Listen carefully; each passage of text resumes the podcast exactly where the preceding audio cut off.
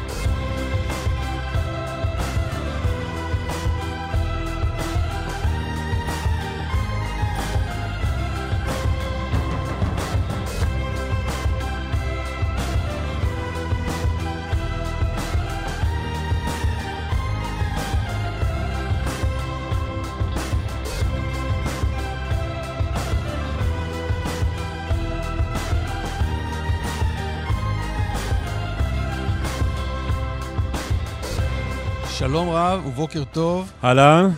קלמן, כן, אתה פה? אני פה. אני, האמת שאני לא, לא לגמרי פה. אתה אני לא- פה פיזית, אבל... ת- ליבך, ליבך במקום אחר. הנך בתל אביב וליבך, איפה? במחלקת אה, יולדות? איפה נמצאים עכשיו אה, יום אחרי... כן, משהו כזה. קלמן, מזל טוב. תודה רבה, הפכת תודה. לסבא. כן, התרגשות עצומה. סבא די צעיר, סך הכל, צריך לומר. תודה רבה. איך אתה? אה, בעננים, אחרי לילה בלי שינה, וזה לא כי הנכדה בכתה בלילה, אולי בכתה, אבל לא אצלי בחדר. עדיין לא. אתה לא ישנת. לא, לא. הימים אה, הראשונים הם קשים, קשה להם לישון, קשה להם להירדם, הם, לסבים. הם בוכים הרבה. כן, אבל מניסיון זה נראה לי עובר. כן, אה, אושר גדול שאי אפשר לתאר, כלומר, אני יכול לנסות לתאר אותו, זה, אתה יודע, נולדו לך שני בנים. אתה מכיר את האושר כשנולד לך ילד? אז זה אושר בריבוע. כי לילד שהולדת, נולד ילד. זה אושר על אושר. אה, זו שמחה גדולה. זה כאילו ברמה... ברמה של, ה, של הכאן, אה, חשבתי שאתה אומר ברמה האישית טוב, אבל ברמה הלאומית אני, לא, לא. אני מודאג. קורה משהו ברמה הלאומית, אני לא יודע מה ברמה הלאומית בכלל. יש משהו שהוא, כיוון שאנחנו כבר כמעט 24 שעות אחרי, וזה יום מאוד אינטנסיבי עם המון, המון רגשות, אז, אה, אז יש גם משהו שהוא מעבר לזה, אנחנו, אה, משהו ש, שאני לא יכול לברוח ממנו אף פעם בחיים, ואתה מכיר אותי כמה שנים, ו, ובטח לא ביום כזה. אני באתי ממקום מסוים, אני בן, בן לניצולי שואה, ואתה יודע, זה, זה חלק מאוד בלתי נפרד מהחיים שלי. אני אמרתי לך יותר מפעם אחת שבאיזשהו מקום, אה, שואלים אותי איפה נולדתי, אז, אז אני מרגיש שנולדתי גם שם על הרמפה ההיא, אין מה לעשות, זה משהו ש, שהולך איתך כל הזמן. ובמובן הזה, זה יום שאני, אתה יודע, אני חושב בו על ההורים שלי שהם ניצולי שואה, על אימא שלי, ואני אומר, וואלה, כאילו, נצח ישראל, דור רביעי הבאתי לה. שזה, ברוך השם, אושר ענקי, באמת. אפשר לסיים פה את התוכנית, נראה לי, נכון? יותר, אני לא יודע למה באתי בכלל, קראתם לי. יותר, אני אה, הייתי צריך להיות במקום אחר. יותר חשוב ומרגש מזה, לא, לא יהיה. אה, תודה רבה, נודה לצוות שהיה איתנו בשמונה דקות האחרונות. אה, טוב, בוא נ... מזל טוב ענק לך, למשפחה, תודה, לילדה, תודה. לחתן ולנכדה. מזל טוב. זהו, בוא- בואו נשים בוא- את העניינים שלי ונדבר על... אה, אמרת לאומי, יש עניינים לאומיים. כן, נכון. העניינים הלאומיים, אני אעדכן אותך, כי היית במקומות אחרים אתמול, אה, התמקדו בסביב יום הזיכרון אה, לרצח רבין.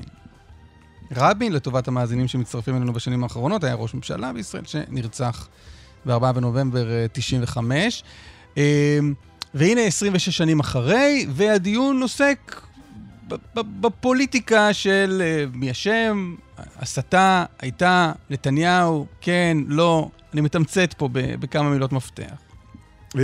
והאמת שאתמול ניהלנו כאן בפתח התוכנית שיחה סביב השאלה איך ייזכר היום הזה בעתיד, בעוד 10, 20, 30 שנה, וזמן מאוד קצר אחרי השידור שלנו קיבלנו מהפוליטיקאים תשובה אחת אפשרית.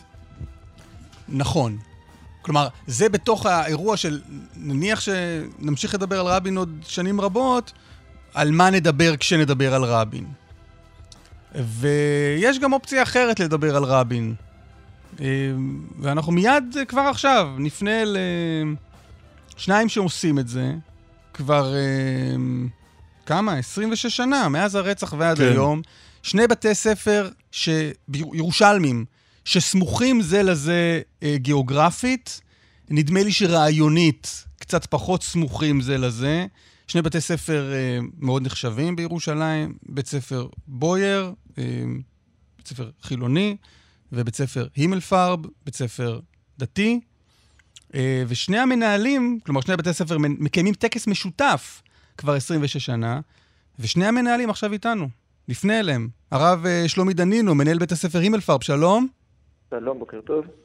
ודפנה מנשה ברוך, מנהלת בית הספר בוייר, שלום דפנה. שלום ובוקר טוב. מה שלומכם? מצוין. טוב מאוד, ברוך. תחושה, כן, תחושה של סיפוק אחרי הטקס. יש אה, איזו תחושה של אחרי הטקס של עברנו את זה בשלום?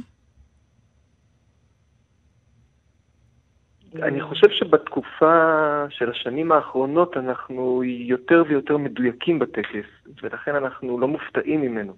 לקח לנו זמן, לקח לנו כמה שנים טובות לדייק, לא ליפול, לא ליפול בדברים שאנחנו לא צריכים ליפול בהם, בכל מיני סגנונות.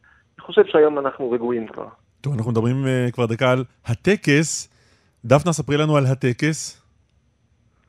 אה, טוב, הטקס הוא יצירה לחלוטין אה, של שני בתי הספר. מיד לאחר רצח רבין, הנהלת בויר קיבלה פנייה מהנהלת אימלפארב אה, עם אה, רצון לקיים לימוד משותף, ובאותה שנה, לפני 26 שנים, אה, התקיים ככה איזשהו מפגש בין חברי חדר המורים של אימלפר וחדר המורים של בוייר, ומאז 26 שנים אנחנו מקיימים טקס שאנחנו מקדימים לו אה, מפגשים עוד קודם לכן בעשרת ימי תשובה, ומתוך זה מיילדים ביחד עם התלמידים והמורים את הטקס ואת הסדנאות שמתקיימות לאחר הטקס. הרב שלומי, מה יש בטקס הזה? מה אתם עושים? נגיד, מה עשיתם אתמול? אז בעצם יש uh, גם טקסטים שהתלמידים בעצמם כותבים, גם uh, שירים, המנון uh, המדינה, יש שנים שגם יש אזכרה דתית, יש שנים שפחות, אבל זה פחות או יותר ההרכב. כמה זה מסובך לקחת שני בתי ספר כאלה שבאים ממקומות שונים, מתפיסות שונות, אחד דתי, אחד חילוני, ולחבר אותם ביום הכי הכי מסובך?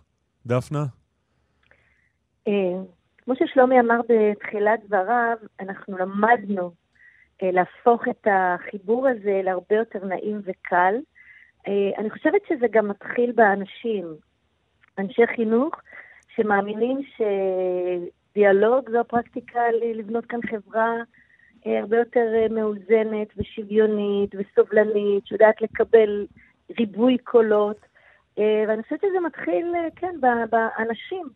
אני לא מוצאת הרבה קושי, נהפוך הוא, הדיאלוג המתמשך שלנו כל כך הרבה שנים, הוא, גולש גם מעבר ליום רבין, ואנחנו ממש קולגות ועמיתים לחשיבה משותפת על הרבה דברים. אז אם כך, זה נעשה הרבה יותר קל. כן, אבל אוקיי, דיאלוג, נראה לי כולנו מסכימים שזה חשוב, אבל בסוף יש אתגר, כי בסוף צריך להעמיד טקס. אז אני, אני, אני מניח שטקס זה, זה אמירה, מה אנחנו רוצים להגיד על היום הזה, וכאן אתם צריכים לייצר אמירה משותפת. אז מהי האמירה? מה, מה אומרים על רבין, על רצח רבין? מה אומרים ביום רבין?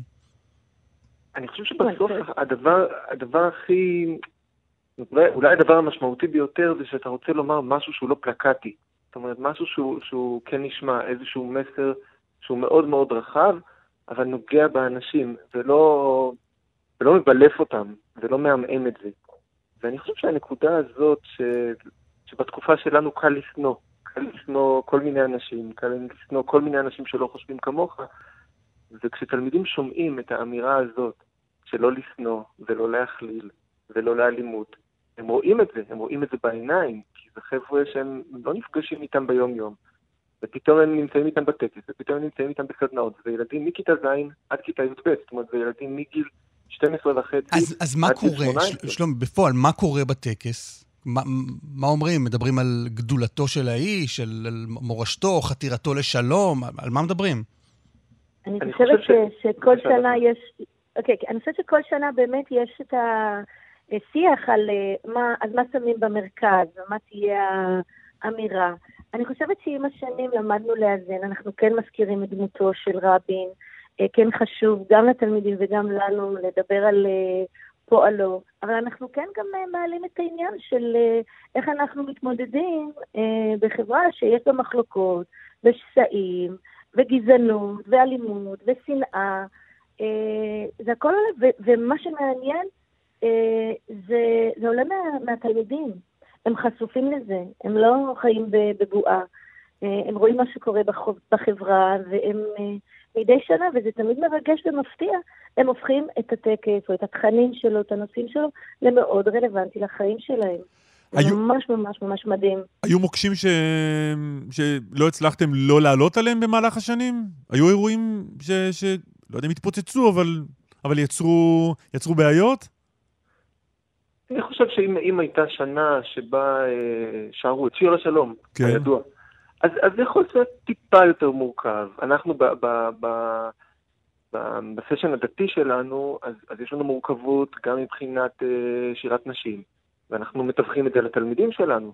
זאת אומרת, אנחנו בית ספר שומר תורה ומצוות, ו, ולפעמים אתה, אתה מגלה שבבויר יש נערה נחמדה, שכבר מכיתה ז' היא מדמיינת שהיא תופיע בטקס של בויר ואימלפרב, שזה מעל אלפיים תלמידים, ופתאום אומרים לה, אנחנו מצטערים, אבל אי אפשר שזה יהיה סולו, כי זה, זה צריך, צריך מקהלה וצריך עוד בן איתך ביחד, אבל, אבל זה, זה טקס שהוא מורכב, ובסוף ברגע שאנחנו מדייקים אותו, אז, אז גם התלמידים נוח להם איתו.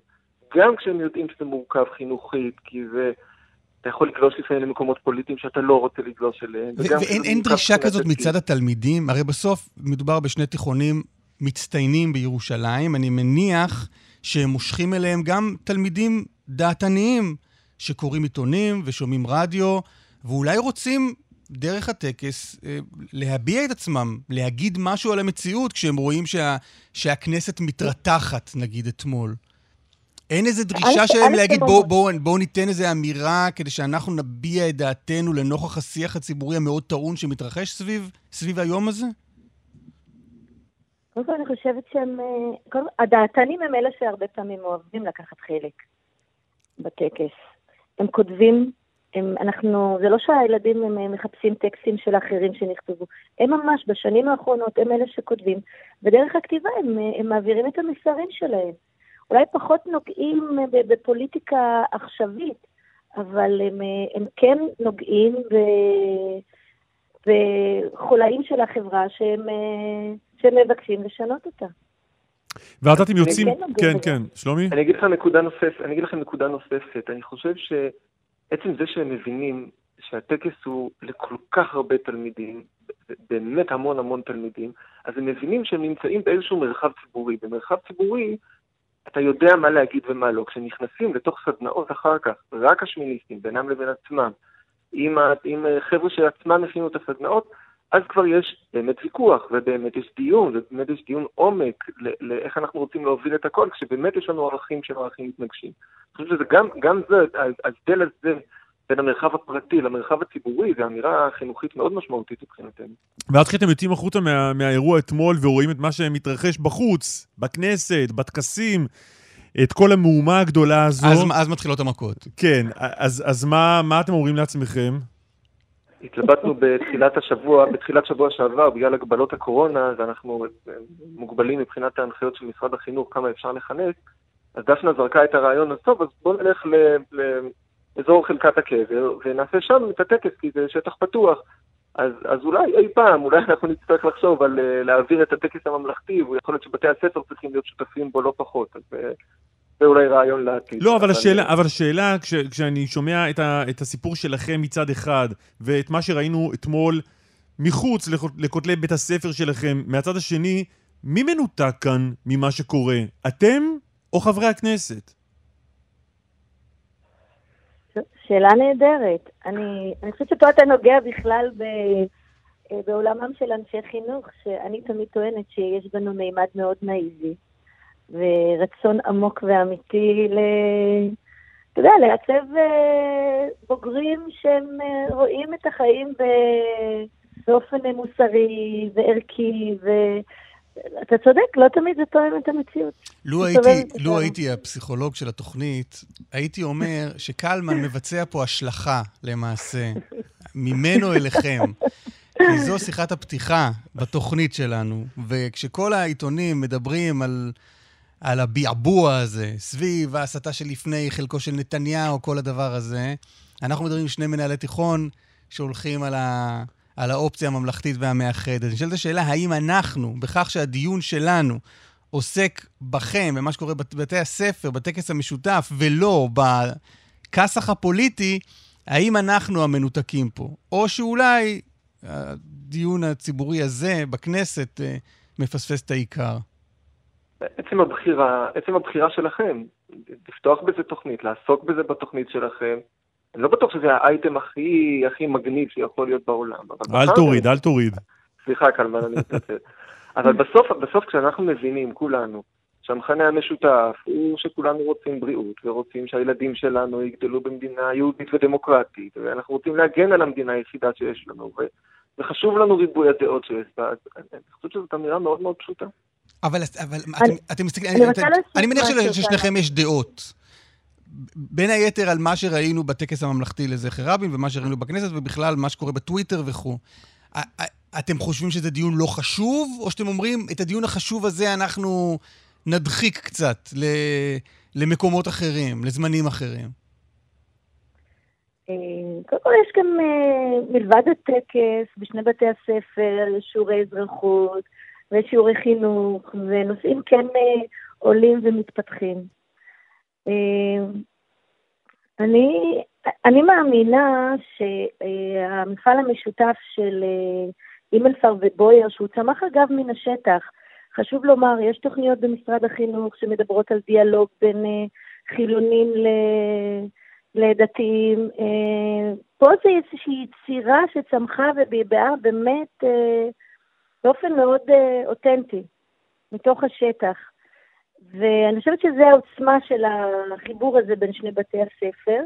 ואם הזכרת שזה מדובר בשני בתי ספר uh, מצטיינים, אז אכן הבוגרים שלנו שנושאים את הערכים האלה שהם סופגים בשני המוסדות האלה, uh, והם uh, חבר'ה, אתה יודע, מן המשובחים, הם אחר כך מגיעים לעמדות מפתח, ואנחנו מאמינים ש... שהפעילות הזאת, אתה יודע, יהיו לה אדוות. זה לא נשאר רק בתוך בית הספר. שאלה אחרונה לשניכם לסיום, לא מה אתם רוצים שיהיה, מה אתם מעריכים שיקרה כאן עם היום הזה בעוד 20-30 שנה? שלומי? אני מעריך ש... שבוודאי ברמת uh, מערכת החינוך, מי שחשוב לו יצטרך לציין, יצטרך לציין את היום הזה, אם פחות בהקשר של רצח ויותר בהקשר של uh, של אלימות ושל אה, ריבוי דעות ושל קיטוב, אני חושב שבזה אנחנו נישאר.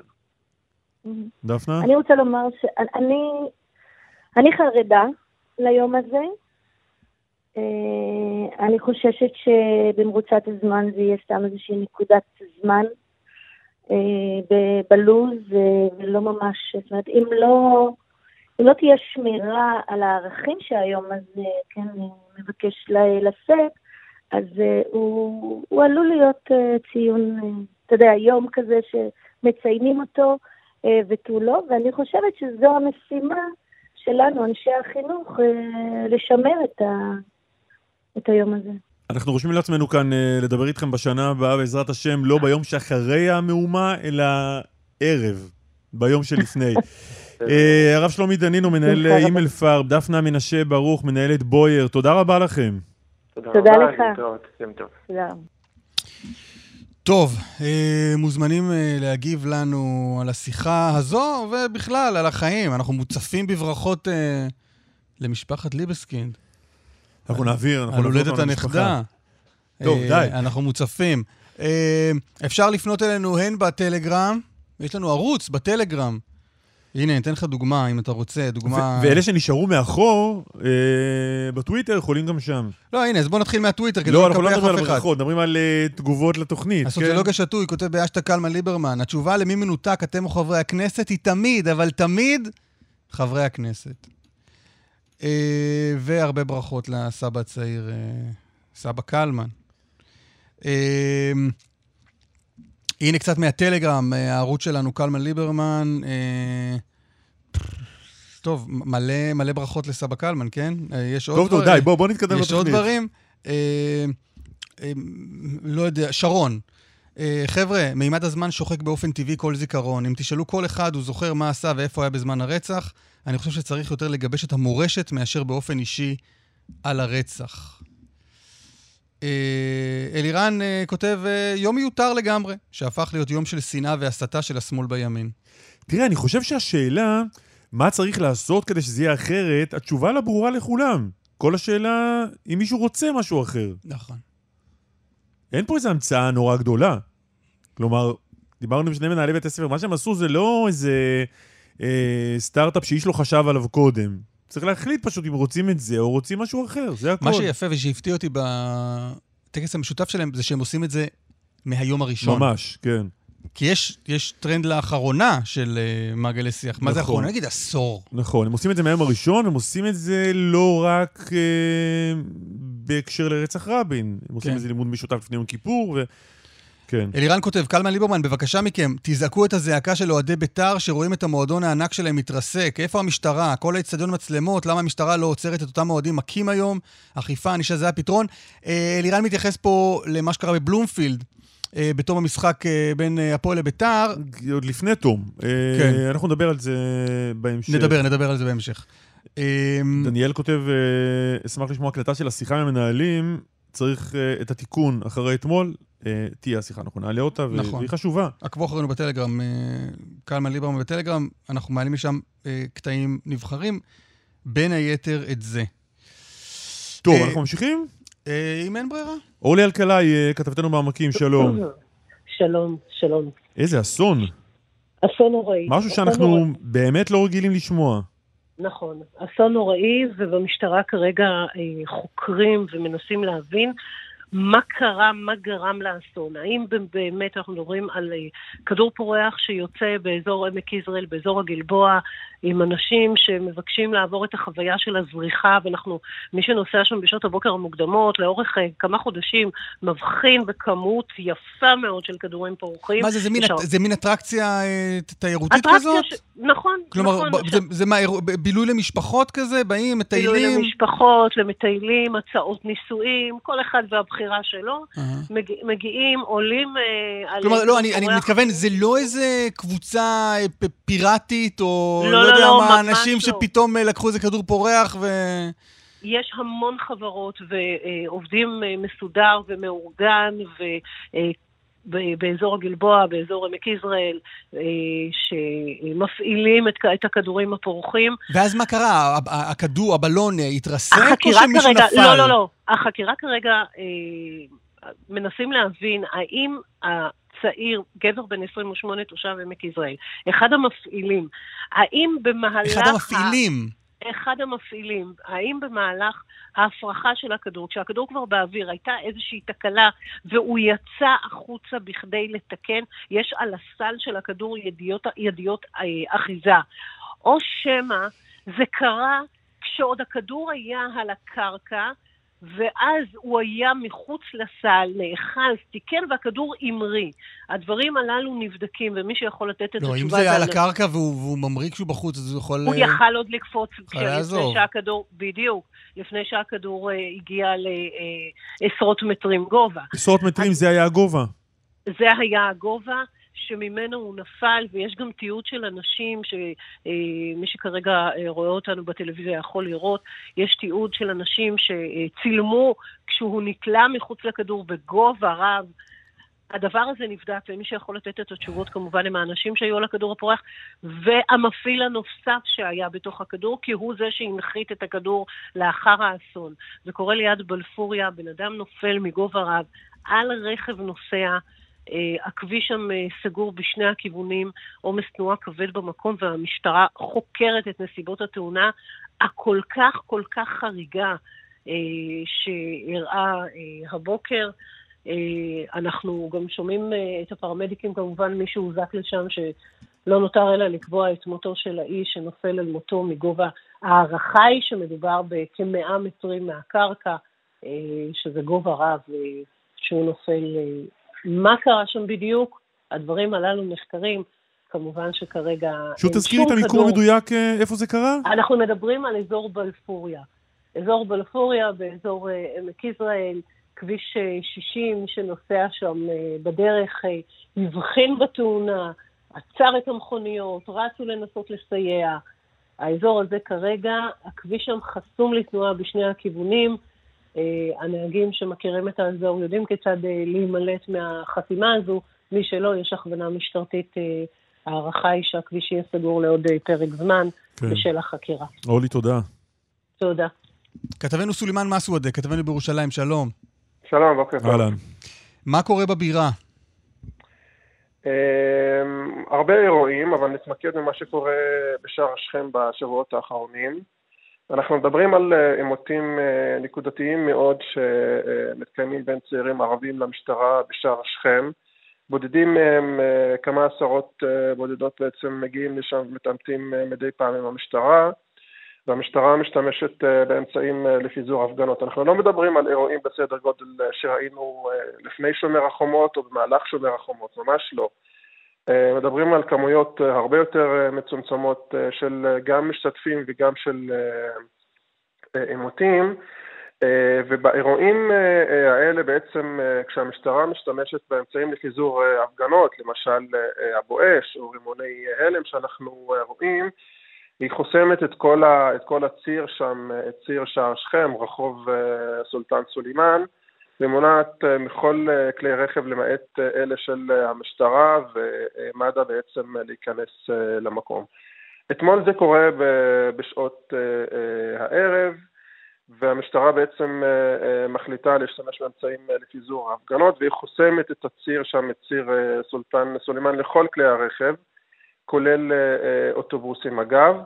ואחד האוטובוסים, אה, אה, אחד הקווים המאוד אה, פופולריים שעוברים לשם הוא, הוא הקו של אגד לכותל.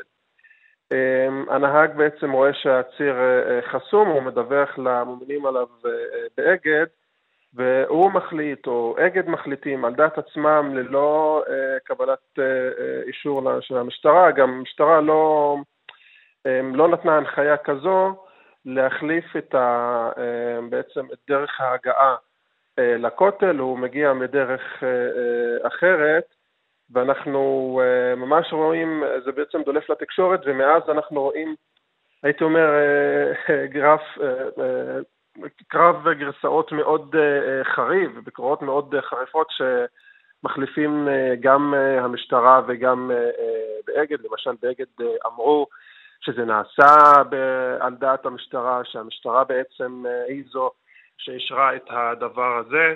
המשטרה אומרת שזה לא אנחנו, אנחנו ממש לא נתנו אישור לזה. יותר מזה, גורם במשטרה אומר לנו היום אה, אה, שחברת אגד אחראית על הסעת האנשים לכותל, ולא על סיפורי מעשיות ותירוצים לציבור הנוסעים. מן הראוי שיעמדו מאחורי ההחלטות שהם מקבלים, שלא על דעת אה, המשטרה. ושימו לב למה שהם אה, מוסיפים, הניסיון לגלגל אחריות על ידי החברה לפתחם של גופים אחרים הוא לא פחות מזלזול באינטליגנציה של הציבור, ואנו קוראים לחברה לממש את תפקידה וייעודה. אנחנו בעצם רואים אה, ממש את חילופי ההאשמות האלה בין אה, המשטרה לאגד. כמה נקודות בעניין הזה. אמ, קודם כל, כן היו יש לנו גם מרואיין על. הקו, סולימאן, אז בוא אני- בוא- בוא אולי אני נחכה עם הנקודות אולי אחרי השיחה שנקיים עם... אני רק אה, רוצה להגיד שכן היו תקיפות אוטובוסים בשבועות האחרונים, וכן באמת ראינו נזק רב שנגרם אה, אה, אוקיי. לאוטובוסים, בוא אבל אגד נצרף לא- אלינו לא סולימן הציגו את אמיר. קינן, מנהל אגף התחבורה הציבורית של אגד שלום. בוקר טוב. מה שלומך? בסדר. אז מה קרה שם? מה שקורה כבר תקופה ארוכה, יש כבר אה, באמת למעלה משבועיים האחרונים נוצר מצב בדיוק כמו שהכתב שלכם אה, מספר, שאכן ברחוב סולטן סולימאן יש אה, נזק רב שמתקיים. אנחנו כבר למעלה מ-25 אוטובוסים שנפגעו בשבועיים האחרונים והנזק הוא הולך וגואה. אני חייב אבל לתקן דבר אחד בסיסי, מאוד מאוד חשוב לי לתקן דבר אחד בסיסי. אני יכול לומר, ואני מכיר את כל מדינת ישראל, ואת כל, אגד פועל כמעט בכל מדינת, לא כמעט, בכל מדינת ישראל, מהצפון ועד הדרום. המקום היחיד שפועל בצורה הטובה ביותר ובקשר הטוב ביותר בין המשטרה לבין אגד, לבין משרד התחבורה, זה בירושלים. זה מקום שאני מתגאה בו תמיד בכל uh, ישיבה שאני לא מגיע, ולא משנה איפה. היכולת שלנו לתקשר דווקא עם אנשי המשטרה ועם משרד התחבורה, מתקיים בירושלים בצורה הכי טובה שיכולה להיות. אז מה קרה פה? כן, בדיוק. פה כנראה לדעתי זה אי הבנה מסוימת. קיימת גם קבוצת וואטסאפ שמתקיימת בין המשטרה לבין אגד לבין משרד התחבורה, שבאמת מאשרים דברים כאלה. לטעמי לפחות, גם בבדיקה שאני עשיתי, כנראה זה אי הבנה מסוימת של אנשי אגד, של מי שמנהל את העולם של התחבורה הציבורית שם בירושלים, שאחרי שהיה את הנזקים בלילה, הוא קיבל את ההחלטה והבין כאילו יש לו גיבוי לזה. אני מזהה כרגע, כנראה שזה היה אי הבנה. אין פה בעיה של אגד להפיל על משטרה, משטרה להפיל על אגד, להפך. בוא נתחיל רגע עם העובדות. האם אגד קיבלה החלטה להפסיק להסיע את הקו במקום הזה? לא להפסיק. אגד קיבלה החלטה בשעה 10 בלילה, למשל, כשזרקו אבנים באותו שעה ב-10 בלילה, לעצור רגע את הקו הבא של 10, של 10 וחצי, ואחרי זה להמשיך ב-11. הייתה פה מגמה לא בריאה, לא נכון, כי אנחנו עושים את זה תמיד בשיתוף. פה כנראה זה אי הבנה מסוימת בתוך קבוצות הוואטסאפ, שזרקו אבנים, עצרו את התחבורה, לא צריך לעצור, כי אנחנו עוצרים תמיד רק באישור של משטרה ומשרד התחבורה. כלומר, שלהם. עשיתם טעות. עשינו טעות, טעות אה, אה, בקטע של השבועיים, נכון, הנזקים הם גדולים, ונכון שהנהגים נפגעים, ונכון שגם הנוסעים, אנחנו לא אחראים על הביטחון, אנחנו רוצים להיות. כמובן שאנחנו משתדלים לשמור, לא, אסף התכוון, עשיתם טעות אתמול הנוסעים. בערב שממנה נוצר... שלא צריך, אנחנו לא צריכים לקבל, אנחנו לא רשאים לקבל החלטה עצמאית אה, לעצור את, ה, את הנסיעה הזאת. הבנתי. נסיעה כזו או אחרת, לא רשאים. וה- והבוקר הקו פעיל? הקו פעיל, הקו פעיל כל לכותל. הזמן. הקו פעיל כל הזמן. אבל אתם- הדבר היחיד שהיה שם זה נגיעות בלילה. ששם ההחלטה חייבת להתקבל על ידי או המשטרה או משרד התחבורה, שהם הרשאים להגיד לנו, אנחנו אף פעם לא לוקחים החלטות עצמאיות. וגם לא פה. פה היה איזו אי הבנה מסוימת שגם עליה טיפלנו בה. אוקיי, אבל אני מבין, אני מבין מהתגובה. שהקריא אה, סולימן שאתם אה, קצת חמים על משטרת ישראל. בשום פנים ואופן לא, אני יכול להגיד לך, ואני אומר לך בתחילת דבריי אמרתי את זה. אני לא חושב שזה נכון, ממש לא. אנחנו, המקום היחיד בארץ שקיים כזה תקשורת מדהימה בין משטרה לבין מפעיל תחבורה ציבורית זה ירושלים. כך שאני לא יכול להגיד מילה אחת רעה בנושא הזה. אוקיי. אתם באים אבל בדין ודברים עם המשטרה כדי שתשמור טוב יומיומית. יותר על אה, נושאי אגד? זה ברור, יש תקשורת לא יומיומית, שעתית, עם המשטרה ועם אגד ועם הכניסות וסגירות כבישים ופתיחת כבישים. הרי העיר הזאת לא יכולה להתקיים דקה אחת בלי התקשורת המדהימה הזאת שקיימת בין, בין המשטרה לבין אגד. טוב, אה, שמחים לשמוע. אמיר קינן, מנהל אגף התחבורה הציבורית של אגד, תודה לך. תודה לכם, תודה. עמיחי שטיין כתבנו שלום. שלום. מה הרגשנו? אה, מה אתם הרגשתם? כי הדיווחים שהרגישו את רעידת אדמה בתל אביב. אני בירושלים, אין פה דיווחים שהרגישו. אתם הרגשתם? אה, ס- לא. לא. לא. לא. אוקיי. אבל אה, המבנה של תאגיד השידור הציבורי הוא חסין מפני דברים כאלה. נכון, הוא אחד היציבים ביותר ברחבי הארץ. רק בואו נגיד על מה אנחנו מדברים.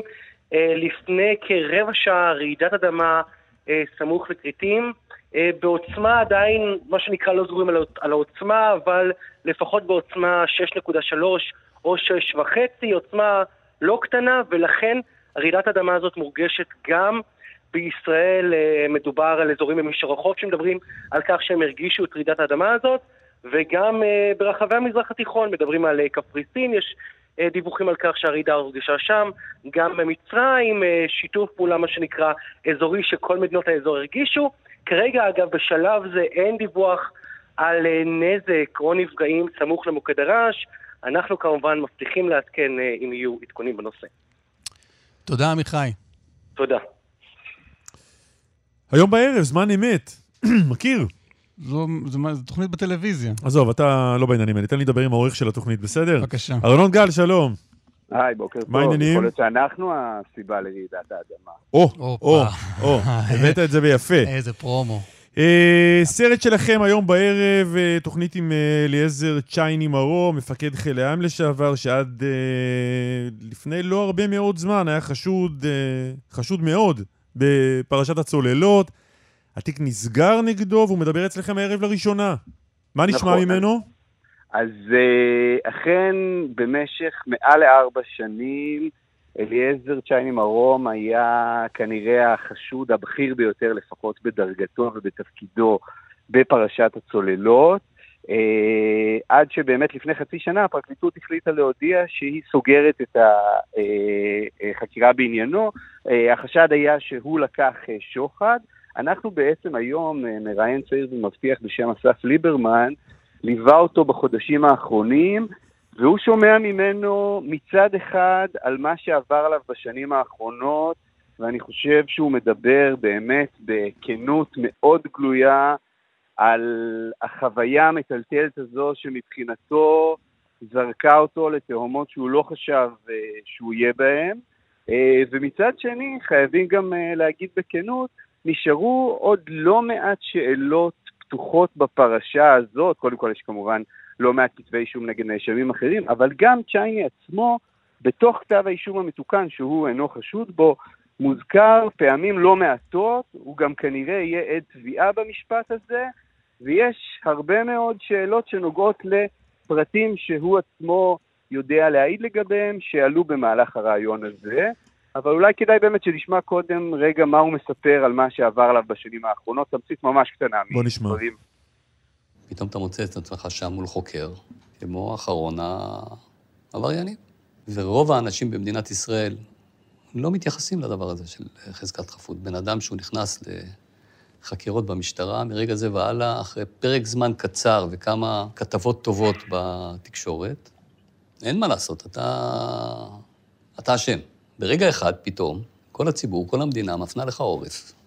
מצביעים עליך ברחוב, בקניון, בסופר, אתה מרגיש את תחושת השנאה, אתה מרגיש את העיניים ננעצות בך, אתה לא צריך להסתובב אחורה, אתה מרגיש את זה בגב. דיברת על שאלות פתוחות, מה הוא נשאר פתוח בעצם? הרי התיק נסגר. אז אה, קודם כל צריך לקחת בחשבון שבתוך כתב האישום, למשל מתואר מהלך שהוא לא תקדימי, אנחנו כבר ראינו אותו בתיק אחר שנושא את מספרי האלפים, אבל בעצם בתוך כתב האישום נטען שמיקי גנור, מי שהיה עד מדינה וחזר בו לפני כשנתיים, הציע לצ'ייני, אה, העלה הצעת שוחד, נטע בו ציפייה לקבל תגמול על כך שצ'ייני בעצם לפי הנטען בכתב האישום המתוקן פעל כדי לקדם את המינוי שלו לנציג אה, טיסנקרופ אה, בארץ, ובעצם כתב האישום עדיין לא מאשים את צ'ייני בקבלת שוחד, אך מאשים את מיקי גנור בהצעת שוחד לצ'ייני, אז זה קודם כל שאלה אחת מאוד מעניינת. מהצד השני, צ'ייני עצמו, וגם מרואיינים אחרים שעולים uh, uh, בסרט ומרואיינים בסרט, למשל רמטכ"ל לשעבר גבי אשכנזי, מי שהיה הבוס, המפקד של צ'ייני באותה תקופה, מעלים כל מיני תהיות אחרות. למשל, צ'ייני מספר לנו, ואנחנו גם נחשוף, על איזה שהן הקלטות של מיקי גנור שהיו בידי הפרקליטות והמשטרה, ומשום מה מגיעים אליו, אל צ'ייני, ממש ימים בודדים לפני השימוע. אנחנו נשמע את ההקלטה הזאת, הקלטה בהחלט מעניינת, שפועלת במידה מסוימת לטובת צ'ייני. מצד שני, ששומעים למשל את העדויות של גבי אשכנזי, מה שהוא יספר הערב לאסף, על ההתנהלות המאוד תמוהה שבה מתקבלת ההחלטה להתחיל ברכש הצוללת השישית, דרך פתק שהוא מקבל ממנכ"ל משרד הביטחון, כאילו מדובר באיזו הנחיה לקנות uh, חלב בסופר, מעלות, שיות, מעלות uh, שאלות נוספות לגבי כמובן דרגים אחרים והמעורבות שלהם. אז זהו, הדברים שהוא אומר מלמדים אותנו גם משהו שהוא, שהם מעבר לצ'ייני עצמו?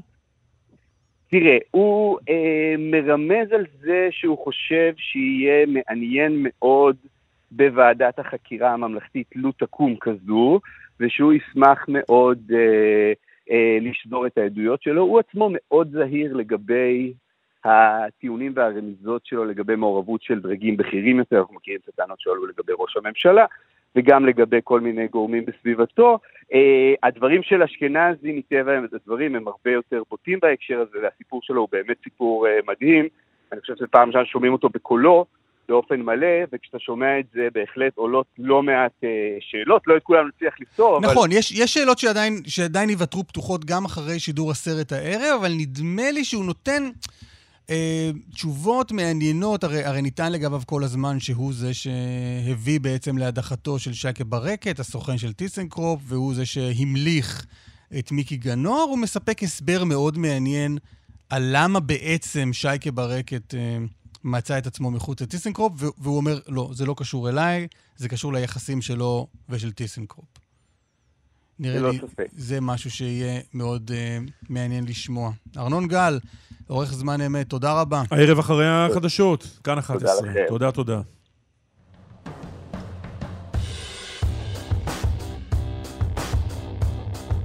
אנחנו מדברים איתו על עוד דברים. זה לא רק על צוללות, יש עוד uh, נושאים... תשמע, uh, האיש בעצם לא, לא לטלוויזיה בכל אופן. היה רעיון, היה רעיון של טלוויזיות אחרונות. פרשת המרמרה. אתה זוכר שהייתה פרשה כזאת? כן. שהסירה את המדינה? כן. צ'ייני עמד שם במוקד? פעם ראשונה בעצם הוא, הוא פורס אה, מנקודת הראות שלו מה קרה שם בפרשת המרמרה. וגם על האירוע שכולנו זוכרים מתי צ'ייני בעצם נחשף לעין קול באופן מביך מאוד מבחינתו באותה פרשת אה, הליכה למועדון החשפנות כן. באלנבי. גם על זה נדבר. מעניין. אה, אחרי הפרסומות יהיה פה אדם שאנחנו לא מרבים לשוחח איתנו. שהוא לא מרבה לשוחח איתנו. נכון. בוא, בוא נדייק. נכון, אנחנו תמיד שמחים לארח אותו כאן. יהיה איתנו אה, השר לשעבר, חבר הכנסת, יושב ראש ש"ס, אריה דרעי. וגם על אה, אירועי בלומפילד אתמול, המאוד מאוד לא נעימים. נדבר עם מישהו שהיה שם, ועוד דברים, כי יד הדמיון הטובה עלינו.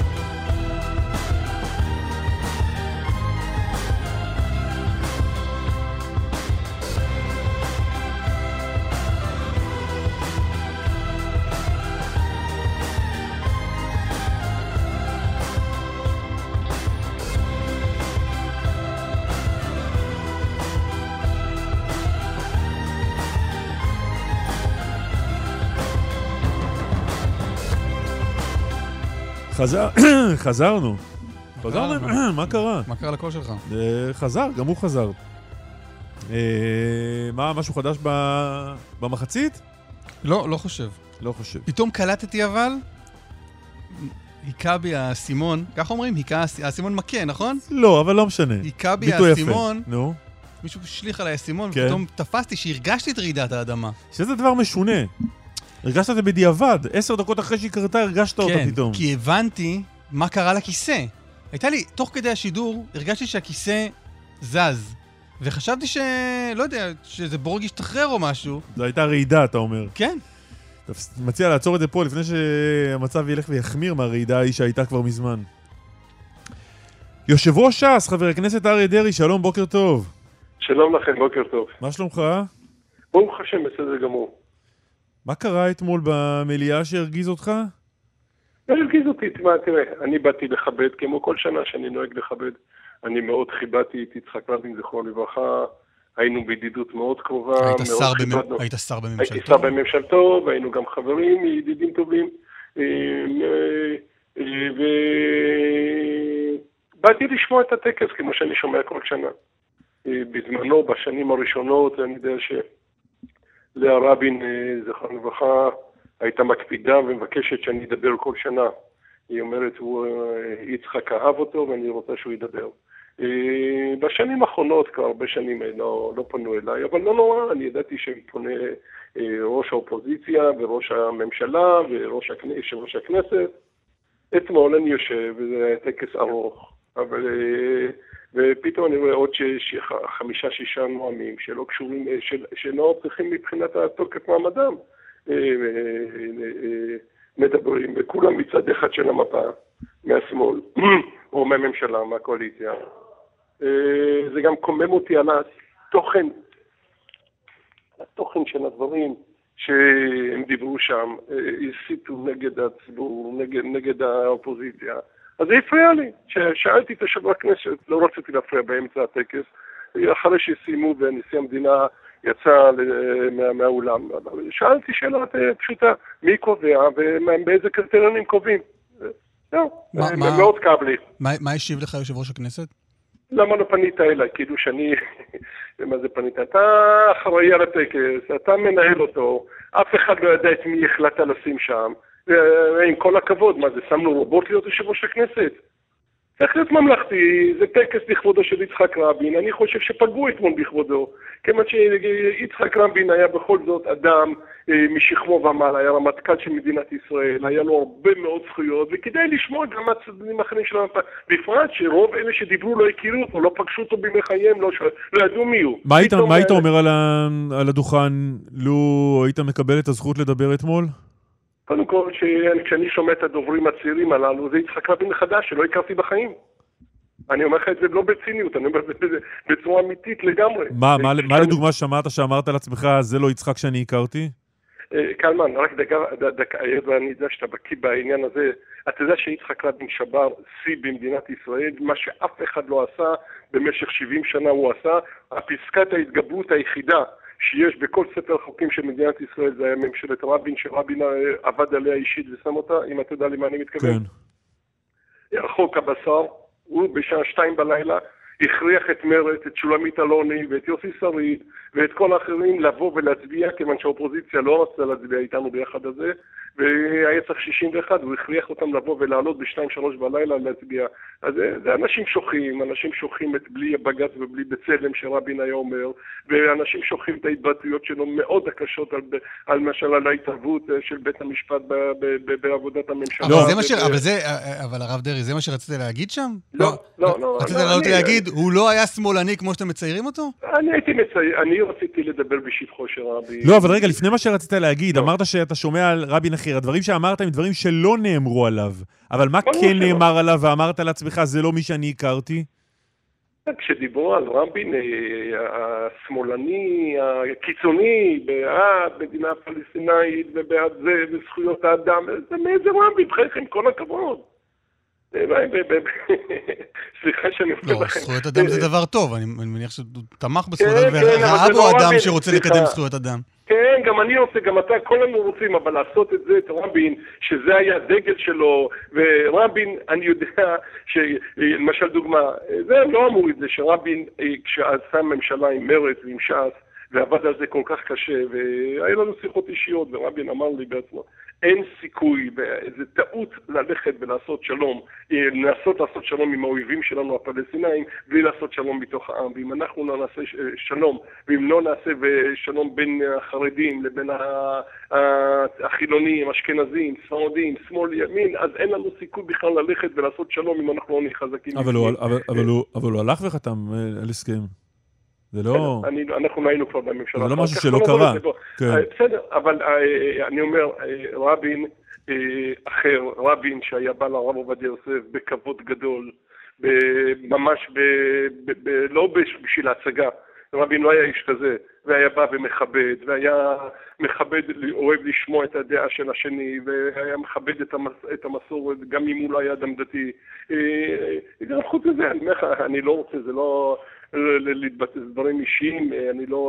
אבל מי, כל מי שהיה קרוב אליו יודע מה רבין אה, דעותיו האמיתיות היו גם בנושא ביטחון, גם בנושא של אה, משפט וממשל, הפרדת הרשויות, גם בנושאים אחרים. זה רבין אחר לגמרי. כן, אבל צריך להגיד, חבר הכנסת דרעי, חד סטרי של המפה בכלל. אבל זה בסופו לא של נכון, דבר, זה- רבין נרצח כי חתר לשלום עם הפלסטינים. זה, זה, זה די ברור, לא? כלומר, הוא, הוא נרצח על, על דרכו הפוליטית. רבין נרצח, לצערנו הרב, שזה בגלל אה, אדם אחד, כן? אה, שהחליט לקחת את הדין לעצמו, אה, ועשה מה שעשה, אה, לצערנו הרב. אה, ועל זה אנחנו חייבים לקיים ולזכור את זה לעול מעט, ולא לסלוח את זה אף פעם, ולא לשכוח את הדבר הזה, אבל כל מה שעשו אתמול ובשנים האחרונות, בטקסים, להפוך ולהסית נגד הימין, נגד ציבורים אחרים, אה, ול- ולהשתמש ברבין לצרכים פוליטיים שלהם, לדעתי, זו הפגיעה הכי קשה ברבין. ואני בטוח שכל מי שהידידי אמת של רבין, שהכירו אותו, לא אלה שמנס, שמנסים להיבנות מזכרו או, מ, או משיקולים פוליטיים כאלה ואחרים, זה, פגיעה קשה מאוד. מה שעשה לפיד אתמול, או מה שעשו אחרים אתמול, זה סתם פגיעה קשה. באו כל הכנסת לכבד.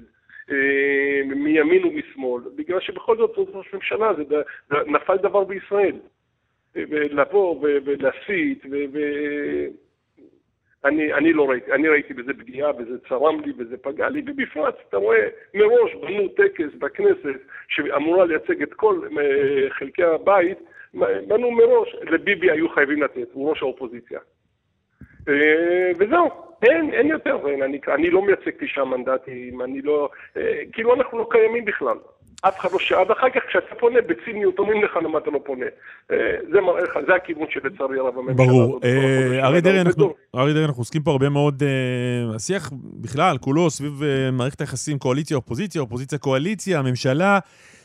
כותרת היום בעיתון שחרית של ראיון עם יושב ראש הסיעה שלך, מיכאל מלכיאלי, שאומר לעיתון, בנט לא שפוי, מסוכן לביטחון ישראל. מסכים איתו? אגב, אגב, ממלכתיות ושיסוי והסתה. טוב, אני, אני, מה זה עיתון שחרית? סתם מעניין אותי לדעת, אני... עיתון- דיגיטלי שנדמה לי זה יותר קרוב למגזר שלך מאשר למגזר להיות, שלנו, לא נדמה לי. טוב. טוב, יכול להיות, אוקיי, לא חשוב. אז אה, תראה, אני, אני לא הייתי משתמש בביטוי כזה. אני, אני אמרתי בעצמי ש... למה אני צריך להיתפס באחרים. אני בריאיון, אני לא יודע אם זה ברשת ב' או במקום אחר, לפני שבועיים, אמרתי שאני חושב שהממשלה הזאת אה, והראשים שלה שעומדים בה, אני מפחד שיש בזה באמת בעיה של ביטחון, אה, שיש סכנה לביטחון ישראל. אני רואה שזאת ממשלה שעושה הכל בשביל הישרדות, ממשלה שעוברת על כל הקווים האדומים שאני חשבתי שיעברו, ובסוף, אה, בשביל לשרוד, אני מפחד שגם אה, יפגעו בביטחון מדינת ישראל כדי לשרוד. באיזה אני אופן? אמרתי את זה ואני עומד מאחורי זה, אבל אני לא משתמש אבל? בביטויים אישיים. מה? באיזה אופן? באיזה אופן? כן. מהי אה, פגיעה בביטחון ישראל? מה- אני לא יודע, אני לא נמצא בחדרים הסגורים שם. לא, אמרת שאתה חושש שתהיה כן, פגיעה, אז ממה אתה חושש? כשאני רואה את ההתנהלות, וכשאני רואה שכל חבר בתוך ה-61, על, אה, בתוך הקואליציה הזאת, יכול לסחוט ולקחת מה שהוא רוצה, וכשאני מבין את הדעות שיש שם, ואת המרכיבים מצד אחד, שמאל קיצוני במרץ, או אה, רע"מ, או אחרים. אתה וכש- ישבת בממשלה עם מרצ אצל יצחק רבין, זה לא המצאה של נפתלי בנט, הממשלה אה, הזו. אה, אתה צודק, קלמן, אבל איך יהיה ההבדל הקטן? איך יהיה ההבדל הקטן? שהוא מה? כש- כש- כשיצחק רבין היה עם 40 מנדטים, אה, עם כל מלוא כוחו ובמלוא לא, עוזו. זה דיון אחר אם שישה מנדטים או 40 מנדטים, אבל לא, החיבור הזה זה שאתה מדבר עליו, שכאילו הוא לא נורמלי, אה, היית בו. לא, לא, אבל זה הבדל גדול מאוד, זה הבדל גדול מאוד, עם כל הכבוד, מי מוביל ומי, מי, ומי, ומי קובע בנושא המדיניות. אני יכול לספר לך אין ספור סיפורים מה היה ב, ב, ב, ב, ב, בדיונים עם רבין, ואיך שרבין, הוא היה המנהיג והיה מוביל. כשיש לך פה ראש ממשלה עם שישה מנדטים, שידיו כבולות והוא לא יכול לעשות לא ימינה ולא שמאלה, ואתה רואה את הדברים, סתם, אתה אבל רואה לא את ה- הבנתי ממה אתה חושש. זו הפגיעה בביטחון אני- המדינה, ממה אתה חושש?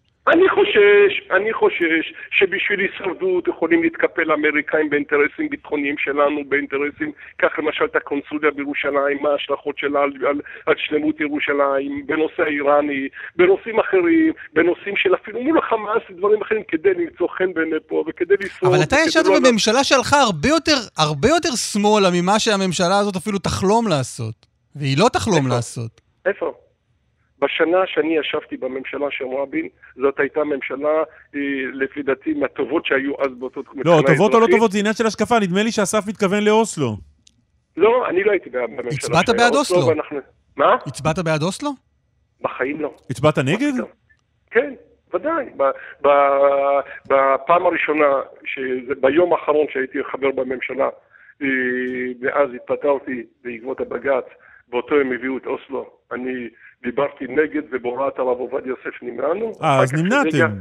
כן, כן, כן, דקה. וכשהגיע כן הוראה לא הוראה, אבל לא התנגדתם. אה, אחר כך בכנסת הצבענו, אתה לא נותן לי להשלים את המשפט. בבקשה, נותן, בבקשה. אוקיי, ואחר כך, בכנסת הצבענו נגד, כיוון שראינו לאן מתפתח אוסלו, ולא היינו שם, ולכן הצבענו נגד. אפשרת, בהתחלה- אפשרת אבל, אבל אפשרת להעביר את זה. בממשלה, לא. בממשלה אפשרת להעביר את זה. ב- ב- איך אפשרתי? זה באותו יום שהתפטרתי והיה רוב של 21 בעד ואני נמנעתי היחידי. איך אפשרתי? חבר'ה, תזכרו את בהיותך המספרים. חבר ממשלה, נכון? בהיותך- 21 בעד ואני נמנעתי, ובאותו לילה התפטרתי מהממשלה. לא, ה- אנחנו הם, שואלים את זה אפרופו האזהרות האלה ממי יודע מה יכול נפתלי בנט לעשות, אנחנו אומרים, "על- אה, בממשלה שלך יותר רחוק, לפחות בהצבעה ההיא, לא... לא- אפילו לא הצבעת נגד. בממשלה ההיא היה, עם כל הכבוד, אמרתי לך, היו שם קודם כל מנהיג, ראש ממשלה, ש... אה, בוקר, צהריים וערב במשך עשרות שנים, חי את ביטחון המדינה, אה, אה, בקיא מאין כמוהו בביטחון המדינה, ניהל את כל הצבא, ניהל את משרד הביטחון. אה, יכלת להיות לכל פחות רגוע שבנושאים ביטחוניים אה, אה, יצחק רבין יעשה הכל למען ביטחון ישראל. זה היה הקו שהנחה את מרן... ונפתלי בנט לא יעשה הכל? חב"ד. נפתלי בנט, בני גנץ? הוא לא יכול. לא הוא יעשו הכל לו- לביטחון ישראל? א', הוא לא מנוסה, אין לו ניסיון, עם כל הכבוד, אני מכיר אותו ואני יודע משהו בדיוק מה הוא עבר ומה הניסיון שלו. וכשאתה עם שישה מנדטים, וכשיש לך את יאיר לפיד שהוא ראש ממשלה בנושא מדיני, ויש לך כל ראש סיעה שם הוא ראש ממשלה בתחום שלו, והנה היום אתה שומע את יאיר גולן שאומר, אם יקימו ישיבה באביתר אנחנו נפרוש מהקואליציה, אז מה אתה חושב שהם יעשו? וכשרע"מ אומרים אם בנגב יעשו כך וכך אנחנו נפרוש, ואתמול אבל תגיד רגע, ביטחון ישראל אמיתי. יקום וייפול על ישיבה באביתר? אה, אז לא תקום, אז לא תקום ישיבה באביתר. אגב, כמה יישובים קמו בממשלה שלכם? אה, א', קמו יישובים. מה, איזה יישובים קמו? עמיחי קם כי פיניתם יישוב אחד, אז. הקמתם במקביל משהו אחר. זה לא שהייתה ממשלה שכל בוקר קמנו ליישוב חדש. אה, זה, דוגמה קטנה שאני מביא לך איך הממשלה הזאת מתנהלת. לא, אז אנחנו עונים בדוגמה. קטנה. אה, זה דוגמה קטנה, תחכה, אני לא יודע מה קורה בחדר חדרים. לא אני ולא אתה יודעים מה קורה בקבינט. נכון. אנחנו הרי גם מנויים, אנחנו גם בוועדת חוץ וביטחון, אנחנו גם לא בוועדת מודיעין, אנחנו יודעים מה קורה בכלל. אין לנו, מושג. אני יודע מה שקורה, אני יודע מה ההבטחות, אתה רק שומע, כשיוצאים מעט מהדברים החוצה, אתה שומע מה קורה בביקור של יאיר לפיד בארצות הברית עם הקונסוליה, ומה מה בנט הבטיח שם, ומה... אבל את הדברים האלה, על זה שבנט חסר ניסיון ואתה חושש והוא לא רבין וכל זה, יכולת להגיד גם כשהממשלה, וגם אמרת, כשהממשלה הזו יצאה לדרך, קרה משהו בזמן הזה שאתה אומר, זה מסוכן לביטחון המדינה? כן, אני רואה מיום ליום שימינה, שעשר צעדים ימינה מהליכוד, ככה הם התחילו, כבר נמצאים עשר ימינה ממרץ, אה, שמאלה ממרץ. אני רואה שכל הקווים האדומים שהיה מחויבות של הימין, אה, והמחויבות שלהם בבחירות, וכאן כל האידיאולוגיה שלהם, היא הולכת ונמחקת לגמרי בשביל ההישרדות. ואני רואה את הביטויים אתמול, אני ראית את שירלי פינטו, איך היא פתאום, אה, אה, בלי כוונה נפלט לה מה, ש, מה שהם חושבים באמת, ש, שביבי הוא היה בלי מסית כוונה, נגד כל מה ש- היא אדם- היא אדם בוגר שצייצה כנראה עם כוונה, היא פשוט מחקה את זה אחר כך. כן, כן, מחקה את זה אחרי כמה דקות, הם הבינו את המבוכה, עזוב, בוא. אבל אה, שוב, היא- אני- היא- היא היא רואה בבנימין נתניהו אה, כמי שהסית לרצח רבין. אה, אמירה כזאת, אני שוב חוזר לביטוי שלך, כי הוא ביטוי קשה, שאתה חושש מפגיעה בביטחון המדינה. המחשבה או הדעה שנתניהו הסית לפני רצח רבין, זה- זו פגיעה בביטחון המדינה? לא, סליחה, אתה לוקח פה, באמת... לא, כי אני מחפש ממך, אפילו- אני לא, אני מחפש ממך דוגמאות לאמירה הזאת שלך, סליחה, ש- אפילו שהממשלה מובילה בחקירה לביטחון... נגדית בבית המשפט, כן, אה, לא, אה, לא עושים מה שאתם עושים עכשיו. אתם לוקחים כל חצי משפט, אני מסביר לכם בגדול מה הסכנה שאני חושש. הרי לא שאני אומר שכבר היא סכנה, מה אני חושש שעומד להיות בממשלה כזאת שאין לה קווים אדומים, אין לה אידיאולוגיה, אין ראש ממשלה שאפשר להגיד שהוא מוביל, הוא, הוא, הוא המנהיג של זה, שאפשר לסמוך עליו, ובמקרים שלו הוא ידפוק על השולחן והוא לא ייתן להמשיך הלאה. אני מאוד חושש מממשלה כזו, של ראש אוקיי. ממשלה שהתאבד פוליטית, והוא יודע שזו, ה- שאין לו חזון ואין לו שום אופק פוליטי אחר, הם יעשו כל דבר שבעולם כדי להחזיק את הממשלה הזאת, כולל, כולל פגיעה בביטחון ישראל. זה החשש שלי, והלוואי ואני אתבדה. חבר הכנסת דרעי, עוד מילה אחת על עניין הוועדות בכנסת שעדיין לא עובדות, ואנחנו שמענו מיהדות התורה קצת קולות בימים האחרונים ש... שנמאס להם לא לעבוד. איפה אתם? א', אנחנו עובדים מאוד, כל החברי כנסת שלנו ושל יהדות התורה ושל הציונות הדתית וחלק, לצערי לא גדול מהליכוד, נמצאים בוועדות גם ללא זכות הצבעה, אבל הם נמצאים שם, מגישים הסתייגויות, משתתפים בדיונים אה, ועושים את העבודה לא שלהם. הבנתי רק את ההערה על, על, הליכודניקים לא באים לוועדות? אה, לצערי לא, אה, רק חלק קטן מהם מגיעים. אה, אה, ואמרנו את זה אתמול בראשי מפלגות, שלא יכול להיות, אי אפשר להמשיך כזה מצב. הם חייבים לבוא, גם אם אין זכות הצבעה, זה לא סיבה לא לבוא. היה דיון אתמול, ולצערנו הרב לא, אבל אריה, רק כדי להבין. הגשנו עתירה לא, לבית המשפט. רגע, שנייה, הגשנו רק כדי... חבר הכנסת דרעי, רק כדי להבין, זה... זה לא עניין, זה עניין עקרוני שלהם שלא באים, או שאתה חושב שזה עצלנות? לא יודע, לא, לא, לא באים לעבוד. אה, קלמן, אה, אני שמעתי שהתוכנית שלכם באמת יש לה רייטינג גבוה. אני מבין שאתם מחפשים כל הזמן אה, כותרות וכותרות. חלילה, חלילה. בזה עוד לא... זה לשון הרע. אם לא הייתה לך חסינות, היינו תובעים אותך על זה. קודם כל, קלמן, באמת, אה, קודם כל מזל טוב. תודה רבה, תודה. סבא סבא, נכנסת למועדון. תודה כן? רבה. אז אה, שתהיה סבא להרבה, ובעזרת השם תהיה גם סבא רבא. אני לא יודע מה לאחל. לאסף, אבל... אה, אה, אתה יכול את אותו איחול בדיוק. למה? מה? אוקיי, רק בשמחות, בעזרת השם. תשמע, אה, אני אגיד לך, אני לא, בוא, אה, אני לא יודע מה, הסיבות, מה לא הסיבות, אני חושב שיש לנו, אה, אני, יש דיון פה באמת עקרוני, הגשנו בית, עתירה לבית המשפט, לא כולם הסכימו עם העתירה הזאת, שאנחנו כאילו פונים לבית המשפט להתערב בעבודת הכנסת או לא.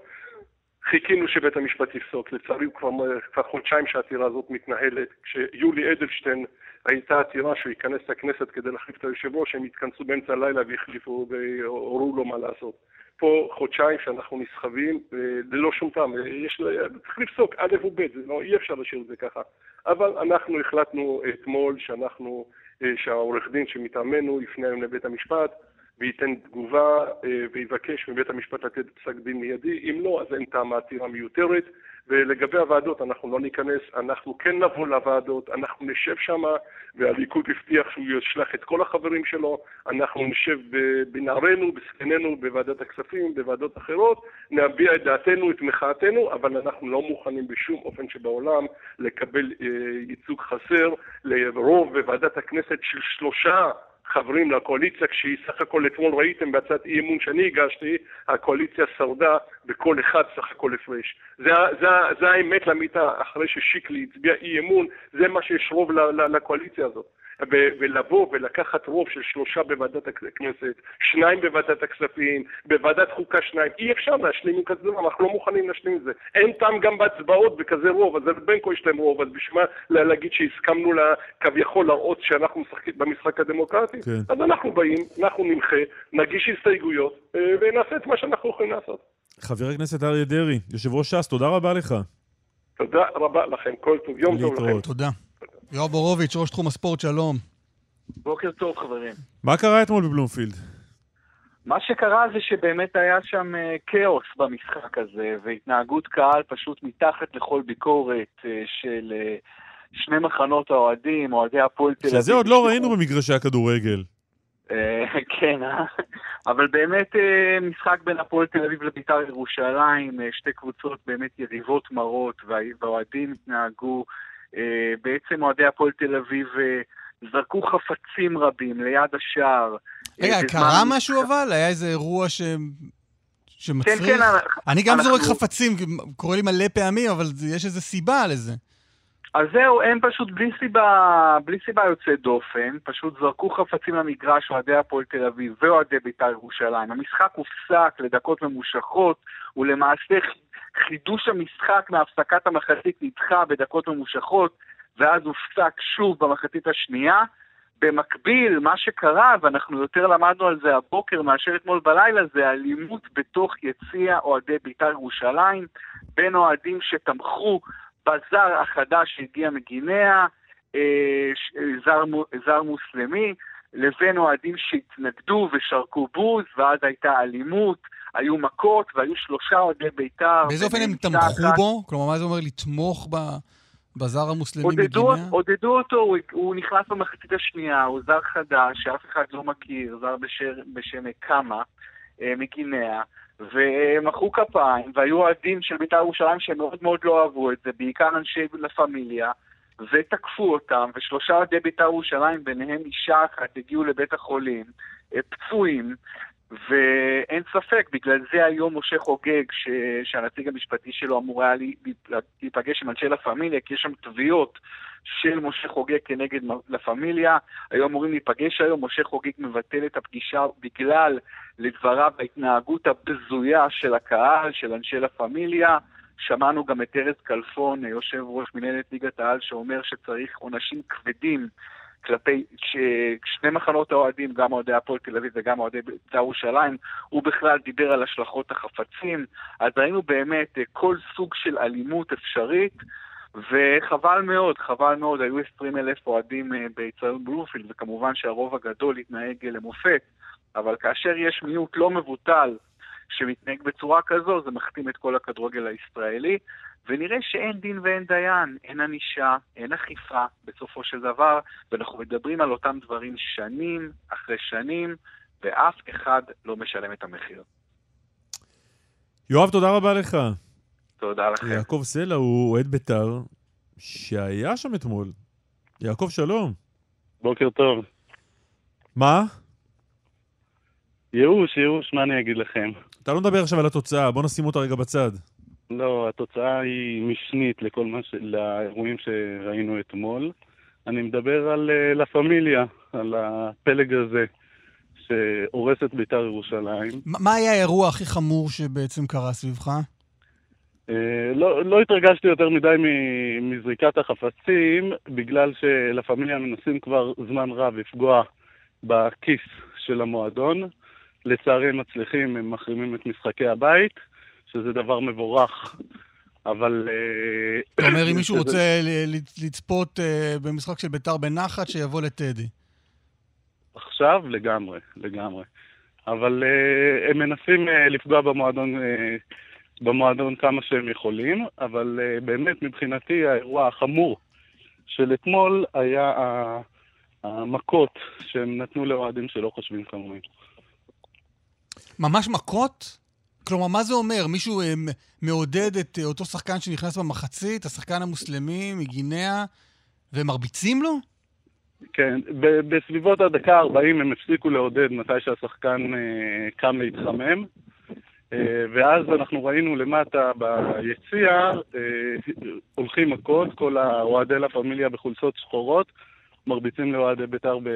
אתה אומר אוהדי לה פמיליה הם אוהדי בית"ר. לא, לא, הם אוהדי לה פמיליה, והשתמשתי בכוונה במונח הזה, בגלל ש... שמי שאוהד את בית"ר, בטח שלא מכה אוהדים אחרים, ובטח שלא מהקבוצה שלו, אבל גם לא מנסה להרוס לקבוצה כל הזמן. תגיד, בכמה אנשים מדובר? להערכתי 100-200. 100-200 איש, זהו. כן, אה, כן, כן. עכשיו, תגיד אלה המספרים. עם מי, עם מי אתה הולך למשחקים? בדרך כלל אני מביא את הילדים.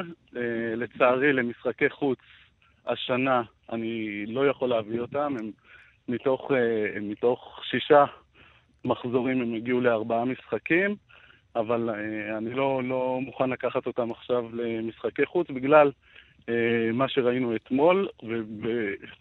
ובגלל שאני לא רוצה שהם ילמדו אהדה מלה פמיליה. אבל במשחקי בית אה, אין דברים כאלה? כי הם לא באים עכשיו, אתה אומר. לשמחתי הם מחרימים עכשיו. אה, כן, בכל השנים התמודדתי. הילדים שלי מגיל, אה, מגיל ארבע הולכים למשחקים. בכל השנים התמודדתי, גם כן ישבתי קצת רחוק מאוהדי לה פמיליה.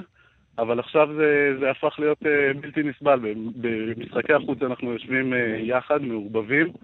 Uh, הם כל פעם, כל פעם שולחים שניים, שלושה אוהד, אוהדים של, ה, של ארגון האוהדים שלהם, uh, שולחים ליציעים להבהיר שהם בעלי הבית, ומי שיעז לעודד אה, בלעדיהם יק- יקבל מכות. לשמחתי, אתמול, גם אחרי שהם אה, שתקו, האהדה אה, והשירים נמשכו לאורך כל ה-90 דקות.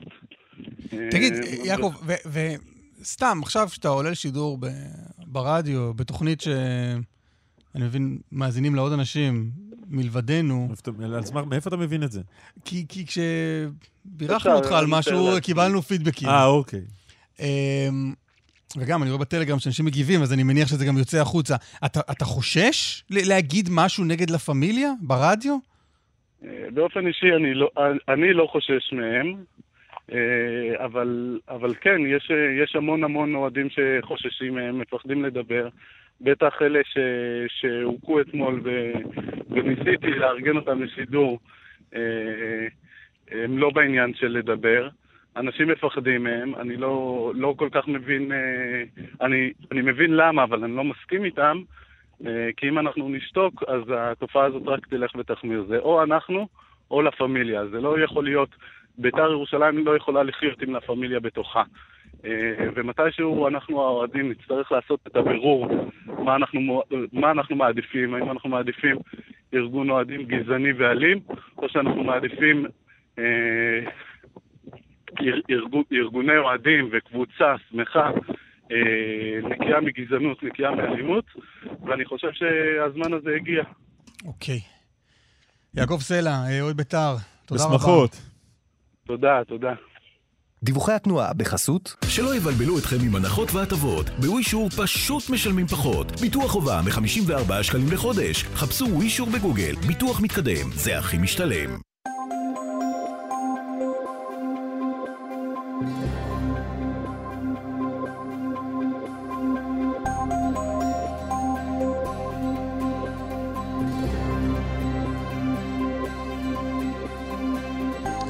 דיווחי תנועה.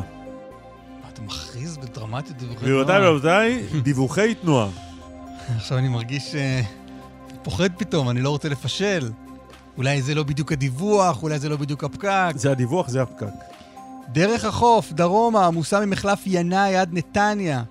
בהמשך, מיקום עד מחלף הסירה. תגיד רגע, אתה, אתה פעם חשבת על שם איזו סירה? זה מחלף הסירה? אה, חשבתי, חשבת? כן, ו- ומה? ובדקת גם? לא בדקתי. מחלף הסירה. אני מכיר הרבה סירות ש... זה קרוב לים. שלא יש זכו. בטח איזושהי סירה, שהמחלף הזה קרוי על שמה. אני, כשאני לא יודע משהו, אני פונה למאיה רכלין. היא יודעת דברים. מאיה, תפסיקו לי את מאיה רכלין. מאיה. בוקר טוב, בוקר טוב. מדהים שאתה על הקו. תגידי, על שם... מדהים שהתכוננו יומיים לרגע הזה. לא לספר. על שם איזה סירה זה מחלף הסירה? מחלף הסירה אה, קרוי באמת על שם אנדרטה בצורת סירה. הסירה שנמצאת שם עכשיו, אם אתם נוסעים באמת אה, ביציאה מכביש 2 לכיוון חיפה, אפשר לראות אה, סירה משופצת. זו לא סירה מקורית, אבל היא נמצאת שם כדי להזכיר את ספינות המעפילים שהגיעו בשנות ה-30 וה-40 לחופי הרצליה. מסתבר שדרך הרצליה עלו בערך 4,000 מעפילים, זה היה אזור באמת אה, מבודד, אז היה מאוד מאוד אה, קל להפוך אותו לנקודת העפלה. בשנות ה-40 כן הבריטים אה, הצליחו לסכל עלייה של כמה ספינות, הכי מפורסמת הייתה אה, ברל קטננסון, שהעבירו את הנוסעים שלה למעצר בעתלית, ואז לוחמי פלמ"ח החליטו שהם תוקפים את המוצבים של הבריטים, אלה שסיכלו את הספינות האלה. אחר כך הבריטים ערכו חיפושים בכל היישובים באזור. התושבים המקומיים, בהם גם תושבי הרצליה, הם, עזרו להגן על לוחמי הפלמ"ח, ולכן אחר כך בשנת 64, בתמורה לפעילות הגבורה של תושבי הרצליה, אה, הביאו סירה מנמל חיפה שייצגה את כל כלי השיט, וחנכו את האנדרטה אה, במה שהפך להיות אה, צומת הסירה, ואז בשנות ה-90, כשבנו את המחלף, קראו לו גם מחלף הסירה, מאז האנדרטה הזאת קצת פחות בולטת, יש שם גם את האנדרטה אה, עם הפסל, אה, ש- עם הציור של הרצל שקצת מסתיר, אבל באמת, אה, אם אתם אה, יוצאים מכביש 2 לכיוון חיפה, אז אפשר לראות שם את אותה סירה שבגללה הכל התחיל. עכשיו יש שם בטח אה, פקקים עוד יותר גדולים. כן, שמוצרים. ישימו לב ויגידו, כולם- רגע, אנחנו עכשיו רגע, יודעים מה הרצל זה. מסתיר, בואו נעמוד. סליחה על העומדים במחלף הסירה. אה, מאיה, תודה רבה, אנחנו עוד תודה נעזר רבה, לך. נעזר אה, ב- בהמשך כדי לשמוע על עוד אה, סיפורים מאחורי מחלפים. תודה רבה. תודה, תודה, להתראות מאיה. עוד דיווחים וסיפורים. אפשר גם להכניס את זה ל- לאתר שלנו. כאן מוקד התנועה, כוכבי 9550 ובאתר. אחרי הפרסומות, נמשיך את התוכנית. אה, חזרנו, ויהיו עוד ראיונות בזמן שנשאר. אה, אה, לא, אתה חושב? אני... אני לא. תכננתי, אני תכננתי, אני אגיד לך מה... עוד מעט זה יהיה כתוב על המסך לא. לא, עזוב, אני תכננתי משהו אחר לעשות. נו? בוא נעשה פעם, שים לב לפורמט, אוקיי? אני מרגיש שזה הולך להיות מביך. חכה, זה רק... זה יהיה מביך כשנבצע אותו. אוקיי. קריוקי מאזינים. אנחנו שמים את המוזיקה פה באולפן, ואנשים עולים ושרים. אתם מאזינים לדידי בביקיני, אה, גרסת קלמן ליברמן. יאיר אטינגר, אה, פרשננו לענייני דת ומדינה, והנה שלום. המאזין הראשון על הקו. בבקשה. איזה שיר בחרת, יאיר? אתם צריכים להפתיע אותי. תנו מנגינה ואני אשיר. אני, אני מכין לך פה קריוקי, ולקראת סוף ה... משהו מעולמך, נכון? איזה שיר חסידי אתה רוצה? מה ש... אני זורם. איזה הכל. שיר חסידי הכי מדבר אליך? איי, בוא נכתוב אה, בגוגל חסידי. חסידי אה, קריוקי. פלייבק אולי משהו לניגון? על, אה, משהו סימן טוב ומזל טוב, כי יש איזה שמחה באוויר, אה, משהו כזה. יש לי פה, יש לי פה גרסת קריוקי של, אה, של שוואקי ל- והיא שעמדה. אסף לא יכין- אסף יכין לך את הקטע הזה, ואני אדבר איתך בינתיים על עניינים אחרים לגמרי, ברשותך. אנחנו מדברים על ארגון כשרות שמסרב לתת הכשר למה? לתחליף בשר, לחיקוי בשר, אה, שנקרא אה, Impossible Pork, זה, התח... זה המוצר, שהוא אה, אה, אה, בעצם חיקוי של בשר חזיר, אה, והוא... שהוא אה, אינו חזיר. מתעשייה שאיננו חזיר, שאין בו חזיר, אה, לא מכיל חזיר. אה, בדיוק, אין, זה לא חשש. אה, חזיר, והוא אה, על בסיס, על בסיס הצומח, כמו שיש תעשייה ענקית עכשיו ודוהרת בעולם של תחליפי בשר, כן. מוצ, מוצרים בטעם בשר אבל על בסיס צומח, וזה חלק מגם גם מסיפור של טבעונות, גם בא לתת צורך, וגם להציל את לצורך- הכדור, תעשיית הבשר בדיוק, מזהמת, בדיוק. מטנפת, גורמת להתחממות גלובלית. האקולוגית. בדיוק, וה, והדבר הזה הוא אה, באמת תעשייה גדלה וגדולה מאוד, ועכשיו יש מוצר במסגרת של אחד מאותם יצרנים גדולים של תחליפי בשר, שהוא בעצם מחכה בשר חזיר. ובא ארגון הכשרות הגדול ביותר בארצות הברית, לדעתי גם הגדול ביותר בעולם, שנקרא Orthodox Union, OU, ומודיע שלמוצר הספציפי הזה הם לא ייתנו הכשר. זה מאוד מעניין, למה אבל?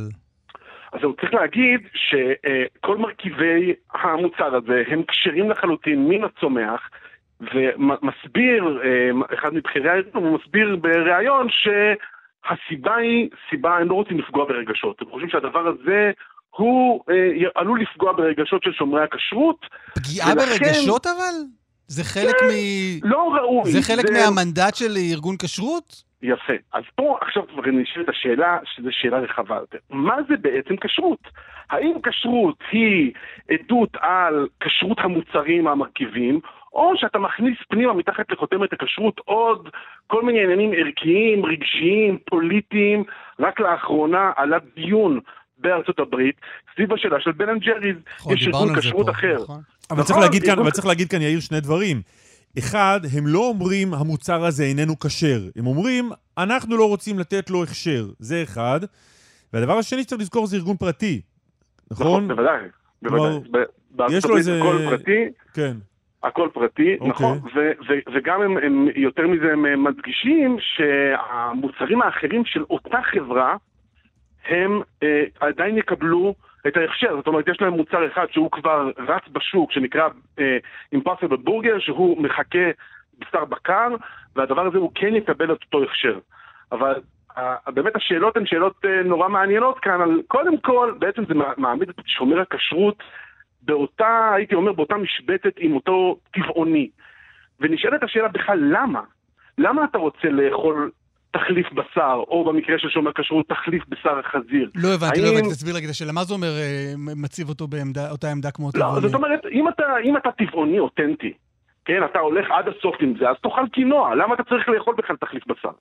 למה אתה צריך לייצר לעצמך תחליפים כדי לא, אה, להרחיב כי את ה... כי ב- כי בבשר, כי בבשר זה לא רק עניין של טעם, זה גם, אה, אתה יודע, מרכיבי מזון ותזונה שאתה צריך לקבל, רוצה לקבל, חלבונים וכו', בקינוע אין את זה. כן, אבל פה אתה מחכה, הסיפור של הטעם והריח, הסיפור של הטעמים, שהם מחקים את טעם הבורגר או את טעם הבייקון, אה, הסיפור הוא יותר מסתם, מסתם אבות המזון. רגע, שים רגע את. הבייקון ואת החזיר בצד.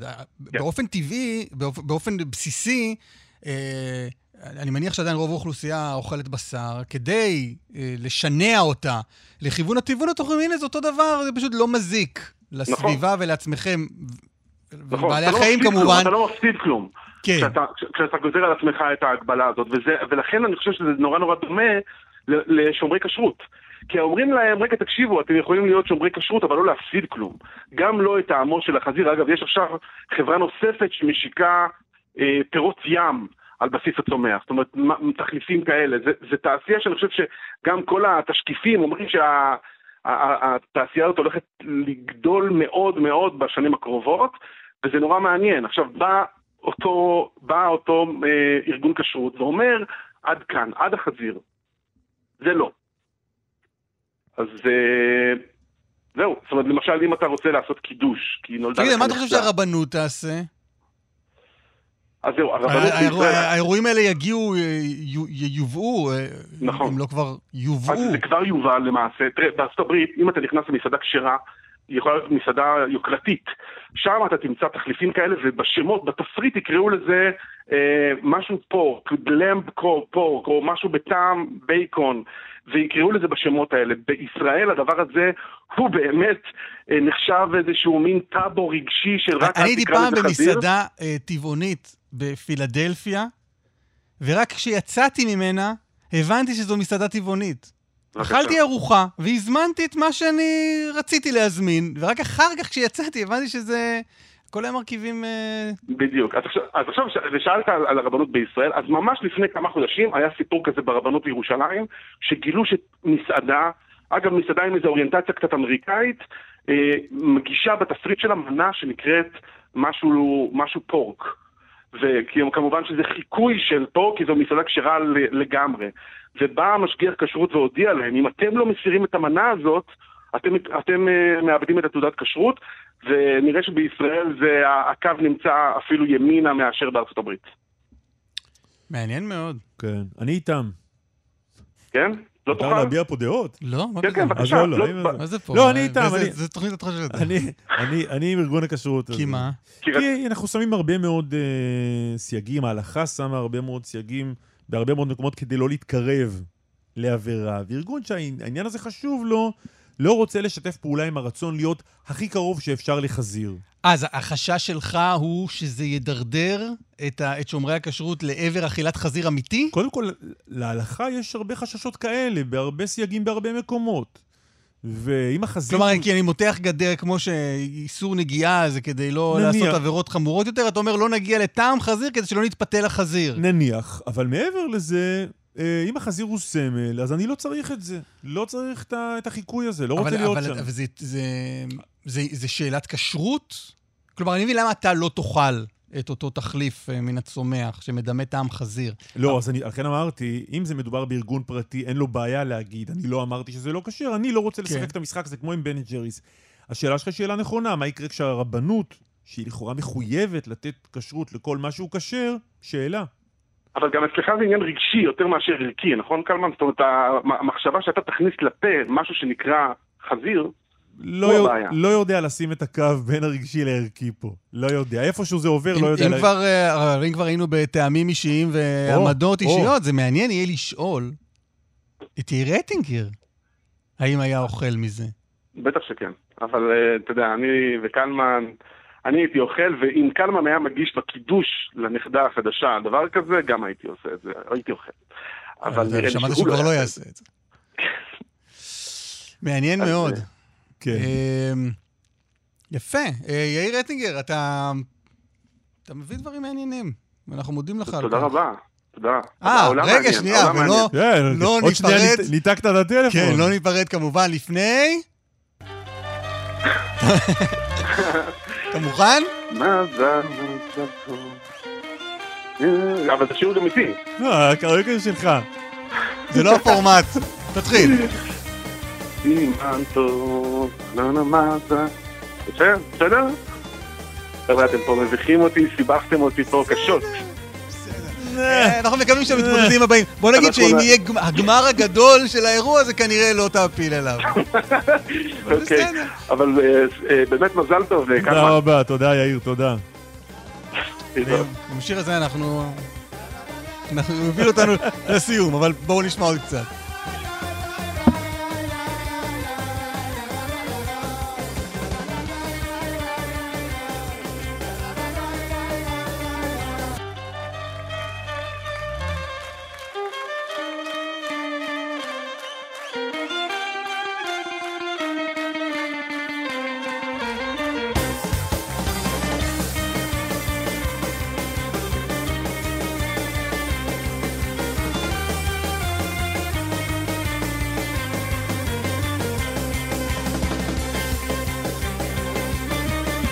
יהודית דמארי אגסי, גם ערכה, גם ערכה את המוזיקה. גם הביאה אה, תופינים לרגל... אה, טוב, די, בסדר. אמרנו, די, לרגל מספיק. מה, אי אפשר. אה, עוד מעט בת מצווה.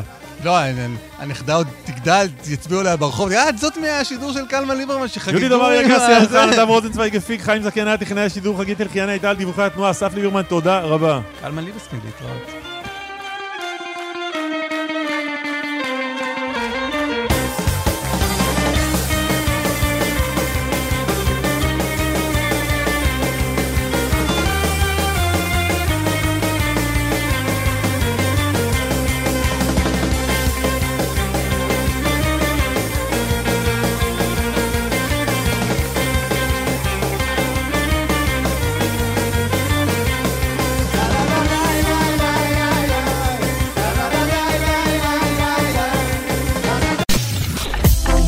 מאזינות לכאן הסכתים.